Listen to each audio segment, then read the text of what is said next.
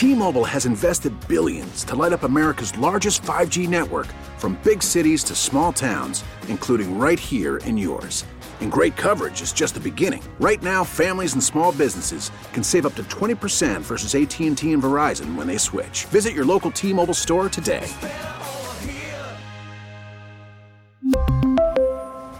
Plan savings with 3 lines of T-Mobile Essentials versus comparable available plans. Plan features and taxes and fees may vary.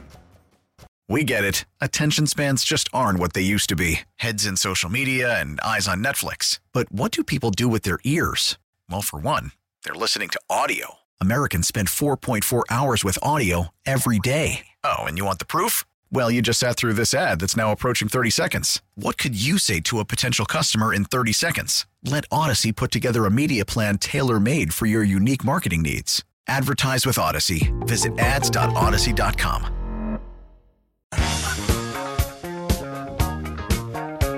Welcome back, Thursday edition Sports with Coleman as we go until 10 p.m. here in the Charm City, and we welcome back Pam Shriver to the program. We want to welcome her back to the U.S. I know she's busy with her family, but taking some time to join the show, and Pam will talk Wimbledon. But how about those Orioles? 10 straight wins hasn't happened since I think you were holding your annual charity tennis event here. And by the way, I spoke with Brady Anderson last night, our mutual friend, and he sends his best. I know you see him every once in a while. Yeah, yeah, no, it's exciting on all sports fronts at the moment, especially as you mentioned. What's uh, I just love when um, young athletes who are motivated come together as a team and then sort of exceed expectations, and let's just hopefully they can ride this out the rest of the season. Why not, right? Yeah, why not? Well, we had that season back in 1989 when you were just coming up into your own. But uh, man, it's been since 1999 since they won 10 straight. So let's keep it going until the All Star break and then continue from there. Uh, Wimbledon, wow. Novak Djokovic certainly showed his composure, Pam. Uh, Nick Kyrgios lost his. Let's start there. Uh, Kyrgios, whether it be with the fans or his friends and family in his box, I have never seen a player that distracted on such a big stage, Pam. I'm not sure how much those antics help him throughout his career and maybe in the future, and maybe he learned something there last Sunday. Well, that's kind of been the way he's been um, throughout his career. He's not really met his potential, but he, you know, certainly was motivated at Wimbledon. I think it all started by when he won the um, Australian Open men's doubles and was such a sensation with his Australian partner. He kind of got a sniff of what it's like to succeed at a major. But, you know, you can't work part time at it, especially in singles. And, you know, he's got a different, he definitely has a little bit of like neurodiversity brain, whether it's ADHD, who knows? I don't want to start throwing out stuff, but he's got something going on. And he also has a really kind heart. It's just sometimes when he's out there, you know, in the field of play, he just loses it and he doesn't have a coach, you know, sitting beside him or teammates beside him. He's just out there alone. So it sort of exposes when he's kind of loses his uh focus and he starts to scream. It's like it's really uneasy, especially on center court Wimbledon. My goodness. But it is, it is it was, it was an intriguing Wimbledon for a lot of reasons. Oh yeah, now absolutely. He makes it interesting, and I thought it was going to go five sets until he fell apart there in the fourth. But what's a penalty, by the way, for wearing a red hat at Wimbledon when the you know, the coat is all white? Yeah, he didn't wear it during play, but he kind of like it, it's like a teenager, right? Even though he's in his mid to late twenties now, always pushing the limits, tr- just in kind of needling and tweaking so he was doing his little tweak of the club. He changed from his white tennis shoes into like colored train, um, you know, running shoes or training shoes, and put on the red hat. And he wasn't supposed to, but Wimbledon, given everything going on, they weren't going to make a huge deal of it. Um, but you know, this is the way some people are. Yeah, that is the way he is. We'll see if he changes. Speaking with Pam Shriver here on Sports with Coleman. So Novak still one major behind Rafael Nadal for now. Do you consider Novak the greatest ever, or are we still waiting for this thing to play out? There's so many variables, obviously. Yeah, we're waiting it to play out. We're waiting. I think Novak's in the driver's seat, I'd say, based on um, his age, the fact that he's really the best between Rafa, I think Roger's done. I don't think Roger's going to add to 20. The best we can hope for is that Roger Federer comes back and competes and rehabs his knee and, you know, in his early 40s. But I cannot see how he can win seven, three out of five matches to get to 21. So the race gets down to Rafa, who's ahead by one, but who's really struggling physically more and more. And then you have Novak, who, as you saw in the finals the other day against Kyrgios, is literally as fast as he's ever been. He's covering court brilliantly, but he's got some obstacles. He does. He didn't want to get vaccinated, which meant he couldn't play Australia. At this point, he can't get into the U.S. as a non-U.S. citizen who's not vaccinated. Whether or not that changes, I don't know. He was also deported from Australia last year during that. Uh, I mean, during well, it started sort of the end of last year, but um, you know, January of this year. So whether or not the Australian government waives their deportation rule, which basically says three years before you can come back, I think they will waive it. But there's a possibility he might not play another major till next May. Mm. So there are the variables you mentioned. It's a crazy time in tennis. Obviously, trying to put on an international global sport during a global pandemic is a lot more complicated than you know Major League Baseball that bounces uh, at, you know between Toronto and the United States. Um, so it's been it's been tough. Yeah, he seemed resigned to the fact that he wasn't going to be allowed to play at the U.S. Open. We'll see if they change. Uh, you suspect that Australia will lighten things up because three years is a long time, as you know, Pam. Yeah, and they also had a government change. They um, their prime minister Scott Morrison, who was at the helm when the debacle with Novak came up in January, and it was really it was a combination of everything. It was like parts of the government weren't speaking to each other. Parts of the government said yes to Novak when really it was border. It was it was the customs and border control, right? So you can't another arm of the government can't approve something that's not in their jurisdiction. So it got all messy. Novak actually got down there, and then it just had two different court cases in about a week period, and then he had to be he was deported. It was one of the more embarrassing things that tennis is. And then, to the credit of, it shows you where sports goes. Once the first ball was struck at the Australian Open, the first major of the year, honestly, it was business as usual, and um, ended up being a great first major of the year. And you know, now we've had three really intriguing majors. Um, and you've got Rafa at 22, Novak now at 21. But I still think that given Novak's age and that he can win on all surfaces pretty much equally, obviously the French Open's been tough because of Rafa, but he still won it, won a couple. Um, he looks like to me the one that's going to finish on top.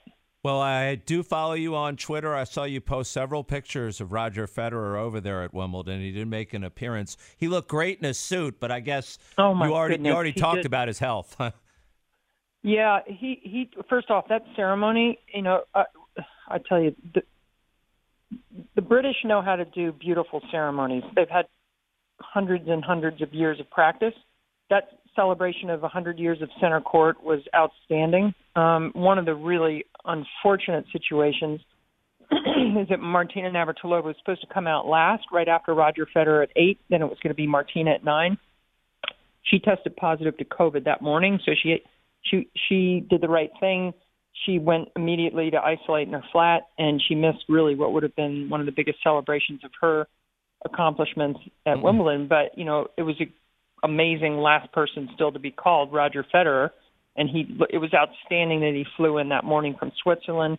His close friend, his agent Tony Godsick and Mary Jo Fernandez, who's my colleague for ESPN, their son was in the junior event, and they've been so close through the years. So Roger was actually able to watch Nico Godsick play a junior Wimbledon match, which yeah, I think for Roger to have known Nico since he was born and then to see him play uh, a match at Wimbledon was kind of cool. So um, Roger made the most of his day there. Let's just hope next year he can play something, whether it's doubles, mixed doubles, or he tries to play singles.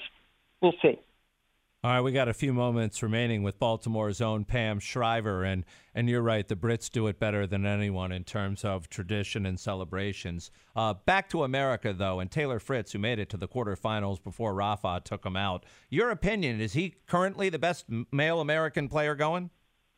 I'd say based on winning Indian Wells and where his ranking is and his performance at Wimbledon, um, I'd say yes, but it's kind of crowded field, which is good. I mean, it. Um, the most promising era of U.S. men uh, since prior, you know, since Andy Roddick and earlier. So we're talking for the last 20 years. Um, it's been a long drought, um, but they're pushing each other. But I would say Taylor Fritz is definitely number one at the moment. Um, Seb Korda is is has really bad stress fracture, so he's taken a little time off. He's seen as with great potential. His dad won the Australian Open. His mom played professional tennis. Actually, Taylor Fritz, both parents, mom was a pro player, dad uh, a lifelong tennis coach and a good player. So a lot of these kids are second generation um, tennis professionals. Yeah, very good genes. It sounds like. As far as the females, yeah. yeah. as far as the females go, I mean, Jessica Pegula's right up there. I don't know how good her parents are. I know they're very wealthy yeah. and own a couple of teams, but Coco's there. Someone else maybe uh, about to break through as far as women's American tennis. Um, well, I think Coco's the one. Obviously, most eyes have been on her, but I, I love the way Pegula has progressed. Um, she hired Venus's Williams' old coach about three, four years ago, David Witt. They've worked really well together. Pegula's one. She's smart. She leaves nothing. She, you know, like she's the opposite of Nick Kyrgios, right? Nick Kyrgios, who's left so much of his potential just laying courtside untapped, whereas Pegula is leaving no stone unturned, and she's made it to the top ten Danielle Collins is another street fighting Floridian who got to the finals of the Australian Open this year. She's had some health issues, but she's also a debuted in the top 10 this year. So, you know, the U.S. women are pretty good. Madison Keys got the semis of the Australian. It's just it's like people staying healthy. Um, it was inspiring seeing Serena, let's just say at Wimbledon, yes. with five weeks kind of notice, decided to try and get herself ready, and she almost won her first round. But it's tough at 40. Uh, you haven't played a match in a year. Um, but she she almost and then the gal she lost to ended up winning quite a few rounds, and so it was it's pretty interesting. Next up for you and Serena, I guess, is the U.S. Open, or are you doing other tournaments before that? And do you expect well, Serena yeah, will be I was there? Supposed to work this. I was supposed to work this Saturday. I actually, for the first time um, during this whole pandemic, I, I at the very end of Wimbledon, I contracted the virus for the first time. So I'm I I told Tennis Channel I, I didn't want I couldn't work this Saturday. I'm like in day four or five, really mild symptoms. Um, oh, we'll feel you know, I'm better. just trying to stay away from my kids um, and not pass it along to anybody in my household. Which teenage? I have three teenagers, so they don't mind avoiding me. They're happy with that. um, but but so at the moment, um, I'm I'm scheduled next to work the U.S. Open, um, and and because I work French Open for Tennis Channel it'll mean I'll be able to work all four of the majors this year because uh, ESPN doesn't have um, Roland Garros, so there aren't that many commentators that get to work all four. So that's really fun at this point in my broadcasting career. That is awesome. I'm sorry to hear about the COVID, but I guess the timing is kind of good in that you have some time to relax with the family in between majors.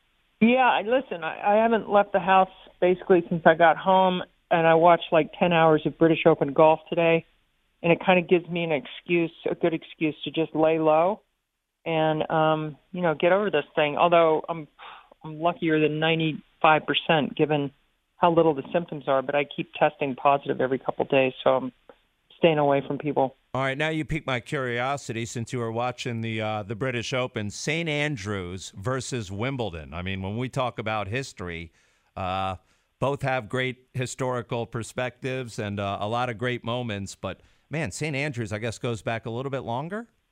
Yeah, it sure, sure does. I mean, it's funny because Wimbledon just celebrated 100 years of center court, yeah. not 100 years of Wimbledon.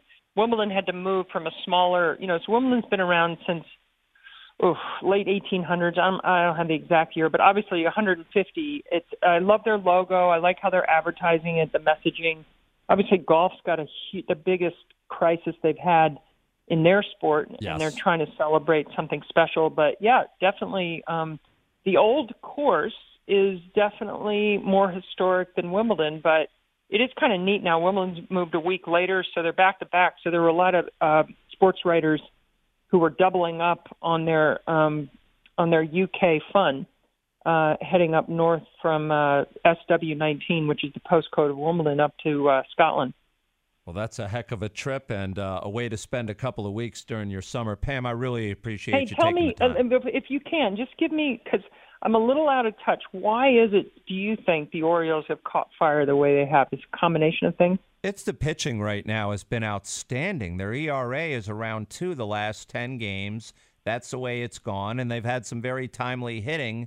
And they have mostly stayed injury free, even though they lost John Means for the most part. Knock on wood, they have been healthy. And now they're above 500 for the first time since 1999. And again, like we said at the top of the interview, hopefully they can keep it going. But you know, it starts with the pitching.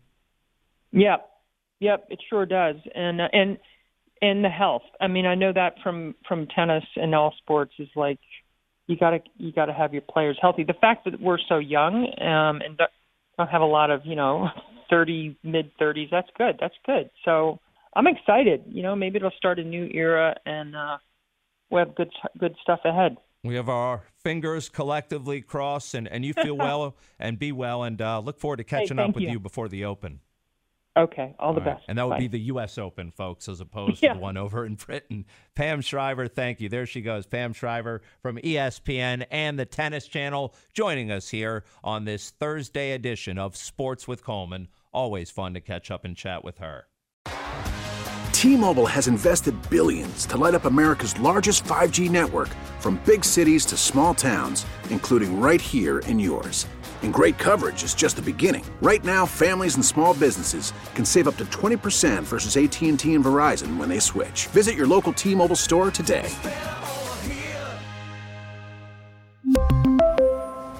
Plan savings with 3 lines of T-Mobile Essentials versus comparable available plans. Plan features and taxes and fees may vary. Protect your vehicle's engine with a full synthetic oil change and save with Mobil 1 at O'Reilly Auto Parts. Purchase five quarts of Mobil 1 full synthetic motor oil and receive a $10 O'Reilly gift card after rebate. See store for details. With your Mobil 1 purchase, you'll also receive two times points during O Rewards Bonus Points Month at O'Reilly Auto Parts. Oh, oh, oh